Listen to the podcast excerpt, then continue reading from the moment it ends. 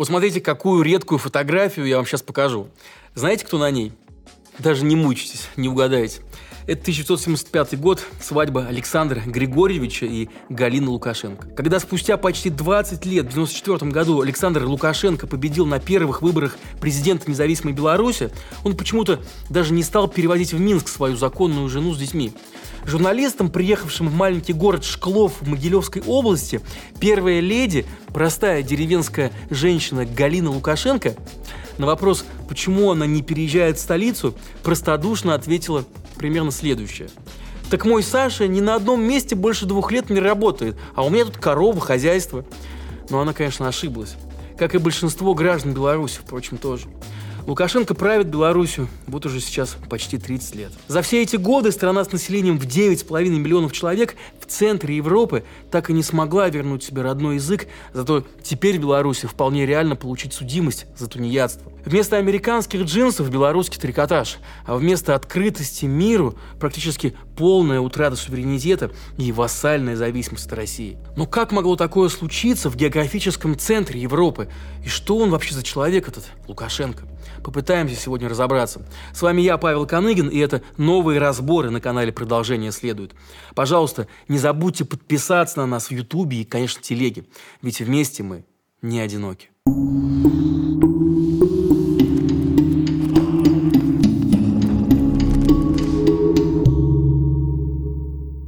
Александр Лукашенко родился в 1954 году. Был поздним и единственным ребенком у матери. Отца своего никогда не знал. Позже Лукашенко с удовольствием всегда рассказывал об этом трудном детстве без отца, физических тяготах колхозной жизни. И этим очень нравился избирателям. В массе своей они были такие же. Выходцы из деревень простые работяги, любители твердой руки и советской стабильности. По первому образованию Лукашенко историк, закончил истфак Могилевского Московского пединститута. Срочную службу прошел уже в политотделе приграничных войск, а после демобилизации возвращаться в родной колхоз не стал. Устроился секретарем комитета комсомола гор торга в Могилеве. А через год, как ценного специалиста из областного центра, его уже направили в Шклов ответственным секретарем Всероссийского общества знания. Ну, проще говоря, штатным пропагандистом. Соратники говорят, что его мечтой было вернуться в родную деревню настоящим хозяином жизни – а кто такой хозяин жизни? Ну, конечно, по тем временам это председатель совхоза. Но для этого партия потребовала уже профильное образование. И потому Лукашенко поступает на заочное отделение Горецкой сельхозакадемии. Ну а дальше жизнь закрутила, и Лукашенко на два года вновь уходит в армию. Согласно официальной версии, тем же политруком в танковую дивизию. В 90-е, впрочем, когда еще не все архивы были зачищены, СМИ нашли подтверждение, что служил Лукашенко даже в охране Шкловской колонии строгого режима. В деревню будущий диктатор всех белорусов возвращается только в 82 году. И то в должности заместителя председателя одного из не самых успешных совхозов Могилевщины. Но помните ироничный комментарий Галины Лукашенко? Уже через год Александра Григорьевича видит в Шклове, и он работает заместителем директора комбината стройматериалов. Как и следовало ожидать, через год Лукашенко сбежал и оттуда. Правда, на этот раз действительно в совхоз «Городец», откуда он и начнет наступление на политическую сцену.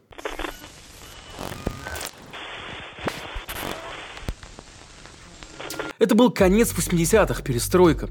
Кооперативное движение, появление первых фермерских хозяйств, людей, сохранивших умение и желание работать на земле.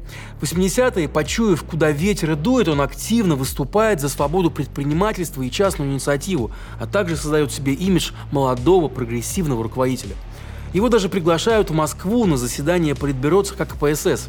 Позже он придумал историю о том, как по просьбе Горбачева даже рецензировал знаменитую программу «500 дней» Гайдара и Чубайса, хотя нигде никаких подтверждений тому не нашлось. Впрочем, страсть к придумыванию деталей своей биографии – это вообще такая занимательная фишка Лукашенко. В 90-м году Лукашенко выдвигает свою кандидатуру на свободных выборах депутатов Верховного Совета БССР и выигрывает эти выборы. У него, несомненно, был свой электорат. Люди, выросшие в Советском Союзе и отчаянно боявшиеся перемен. Это понятно, ведь в республике идут жаркие споры о будущем Советского Союза, и Лукашенко демонстративно голосует против ратификации Беловежских соглашений, которые давали его родной стране независимость. Не поддерживает он и начавшееся в стране национальное возрождение, хотя этому теперь очень сложно противостоять.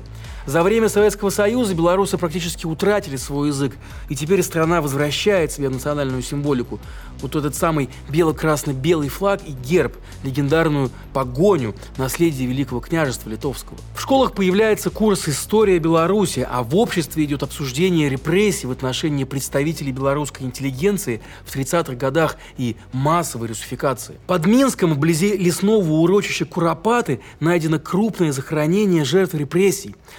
Национально ориентированная интеллигенция призывает открывать архивы КГБ, чтобы узнать имена палачей. Меняется и экономика страны. Вопреки сложившемуся стереотипу, Беларусь на момент распада СССР не являлась аграрной республикой. Как раз-таки наоборот. Разрушенная после Второй мировой войны, она была буквально заново построена, как огромный сборочный цех – Военная промышленность, машиностроение, металлосборка, огромные запасы калийной соли делают республику лидером в производстве удобрений. Развивается химическая и текстильная промышленность, переработка сельхозпродукции. Два гигантских нефтеперерабатывающих завода, построенных по последнему слову западной технологии, гонят топливо и на восток, и на запад. Республика густо покрыта сетью вузов. На 10-миллионную страну приходится три крупных университета, а также четыре мединститута и два политеха. Выгодное географическое положение, а Беларусь – это настоящий центр Европы, и высокое качество рабочей силы сразу привлекают внимание западных инвесторов. А немецкие инвесторы и вовсе заходят на завод МАЗ. И при этом Беларусь умудрялась жить и развиваться без внешнего долга. Вот такую страну и получил в 1994 году этот самый Александр Григорьевич Лукашенко.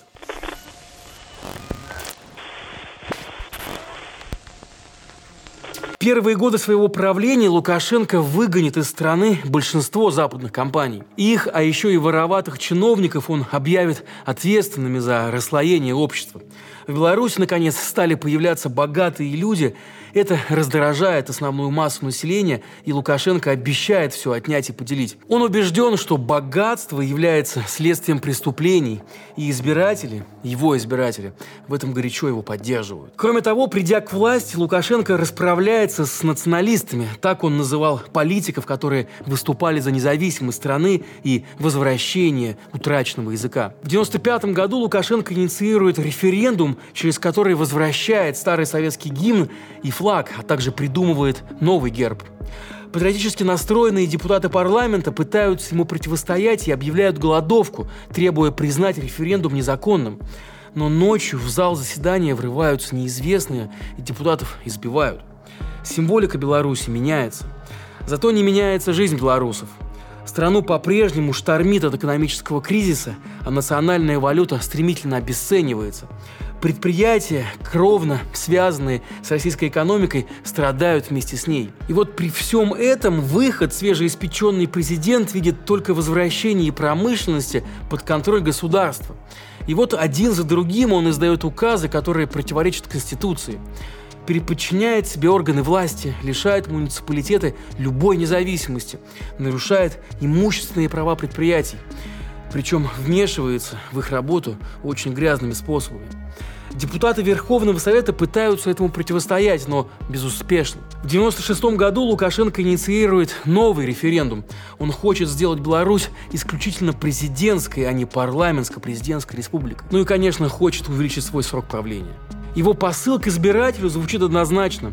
«Я бы рад изменить нашу жизнь к лучшему, но мне мешают депутаты и чиновники на местах, а у меня нет полномочий с ними бороться, потому что у нас демократия». В ноябре 96 -го года Лукашенко проводит свой референдум и, наконец, получает требуемый результат. Он получает неограниченную власть, а его президентский срок обнуляется. Возмущенные депутаты пытаются объявить ему импичмент, и даже Конституционный суд признает, что президент нарушает закон. Но после получения персональных угроз часть депутатов отзывает свои подписи по требованиям импичмента. А спустя несколько месяцев глава Верховного суда уже полностью президентской республики выносит решение, которое раз и навсегда закрывает вопрос о легитимности референдума 1996 года.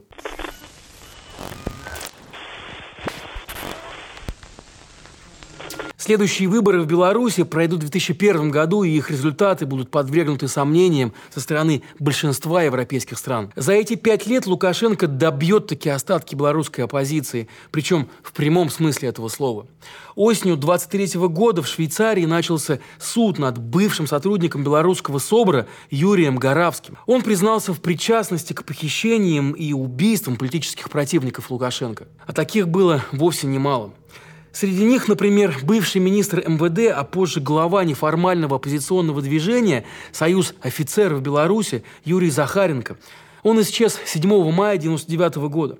Горавский рассказал, что Захаренко похитили и расстреляли. Другие участники эскадронов смерти, которым тоже удалось сбежать на Запад, подтвердили, что тело полковника было сожжено в Минском крематории. Осенью того же года исчез и председатель избиркома Беларуси Виктор Гончар, который отказался признавать итоги референдума 1996 года и вместе с депутатами распущенного Верховного Совета разрабатывал схему законного отстранения Лукашенко Лукашенко от власти. Вместе с Гончаром исчез и предприниматель Красовский. Ну а Лукашенко даже и не скрывал, что использует внесудебные расправы. Уже переизбравшись несколько раз, он рассказал таки, как в 90-е годы покончил с бандитами на трассах. Якобы на трассах, которые караулили перегонщиков поддержанных машин из Германии и требовали деньги за проезд. Ну, по трассе несколько раз действительно проехали вооруженные силовики и расстреляли вымогателей.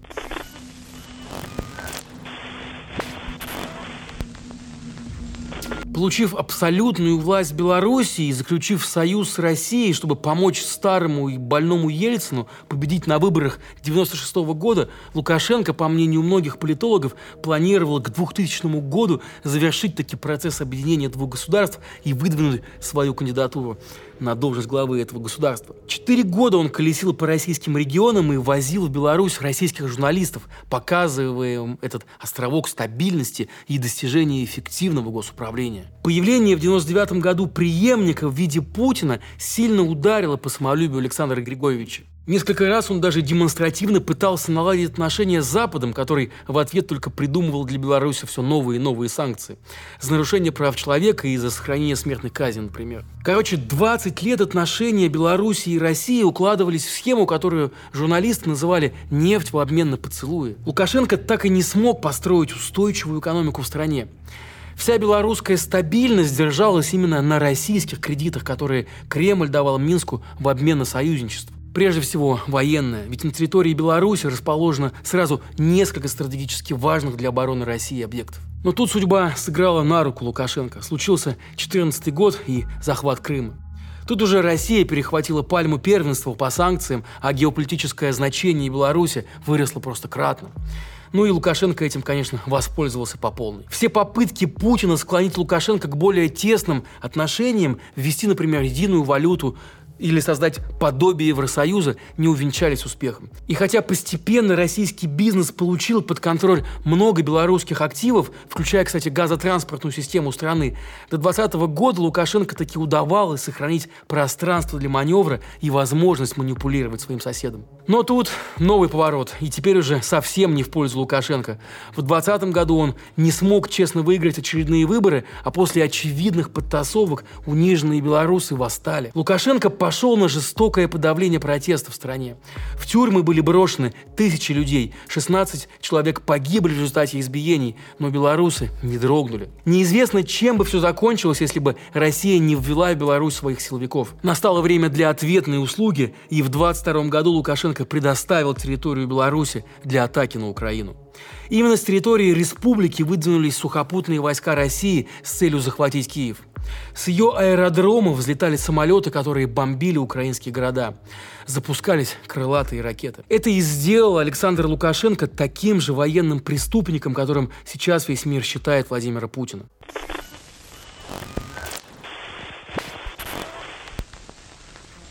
У Александра Лукашенко трое сыновей. Двое старших родились в 70-е годы в браке с Галиной Лукашенко. Сын Виктор после окончания университета и службы в армии всю жизнь трудится возле отца. Его официальная должность – председатель Национального олимпийского комитета и помощник президента по безопасности. Бежавшие из Беларуси политики и бывшие соратники Лукашенко не раз заявляли, что на самом деле Виктор управляет всеми силовыми структурами республики и является главным неформальным переговорщиком в вопросах, связанных с работой ключевых промышленных предприятий этой страны. Средний сын Дмитрий, как и все Лукашенко, увлекается хоккеем. Он на 5 лет младше Виктора и родился в 80-м году. И тоже состоит в Олимпийском комитете и руководит президентским спортивным клубом. И вот в 2004 году у Александра Лукашенко рождается третий сын. Имя его матери официально никогда не называлось. Считается, что мальчика родила Ирина Абельская, бывший личный врач Лукашенко. Лишь только научившись ходить, Коля Лукашенко повсюду сопровождал папу президента. В его портфолио есть фотографии с лидерами России и Китая. Он дарил подарки папе римскому и получал золотой пистолет из рук Дмитрия Медведева. Он знает китайский, играет в хоккей, увлекается биологией и буквально вырос на глазах у белорусов. После 24 февраля 22 года, когда Беларусь стала соучастницей нападения на Украину, Коля Лукашенко на несколько месяцев исчез из медийного пространства но вскоре вернулся, чтобы продолжать повсюду сопровождать своего престарелого отца. Из Коли Александр Григорьевич со всей очевидностью растит своего наследника. Представим, что так и случилось. Но что же получит Коля Лукашенко в наследство? Его отец, я напомню, получил страну без внешнего долга, а на 20 год долг Беларуси превышал уже 40 миллиардов долларов. В стране сохраняется самая высокая инфляция в Европе, и ее валюта три раза переживала деноминацию. А белорусы как были, так и остаются самой дешевой рабочей силой на европейском континенте. После протестов 2020 года страну по разным подсчетам покинуло от 300 до 500 тысяч человек. В Беларуси растет процент пожилого населения, а молодежь старается уехать из страны при первой же возможности. После начала войны республика стала де-факто добровольно оккупированной страной. На ее территории разместились вооруженные силы России, которые не подчиняются официальному Минску. Так Лукашенко расплатился с Москвой за те самые штыки, на которых после протестов 2020 года стала держаться его власть. У российских журналистов есть такая шутка о том, что Беларусь всегда на пару сезонов опережает Россию. Ну, так уж сложилось, что Путин лишь перенимает методы работы бывшего председателя колхоза по части построения диктатуры. К чему это привело белорусов, уже понятно. К концу 23 года Беларусь оказалась на грани полной утраты своей государственности. Ну а к чему это приведет Россию, нам лишь предстоит узнать. И белорусам просьба не спойлерить. Продолжение следует.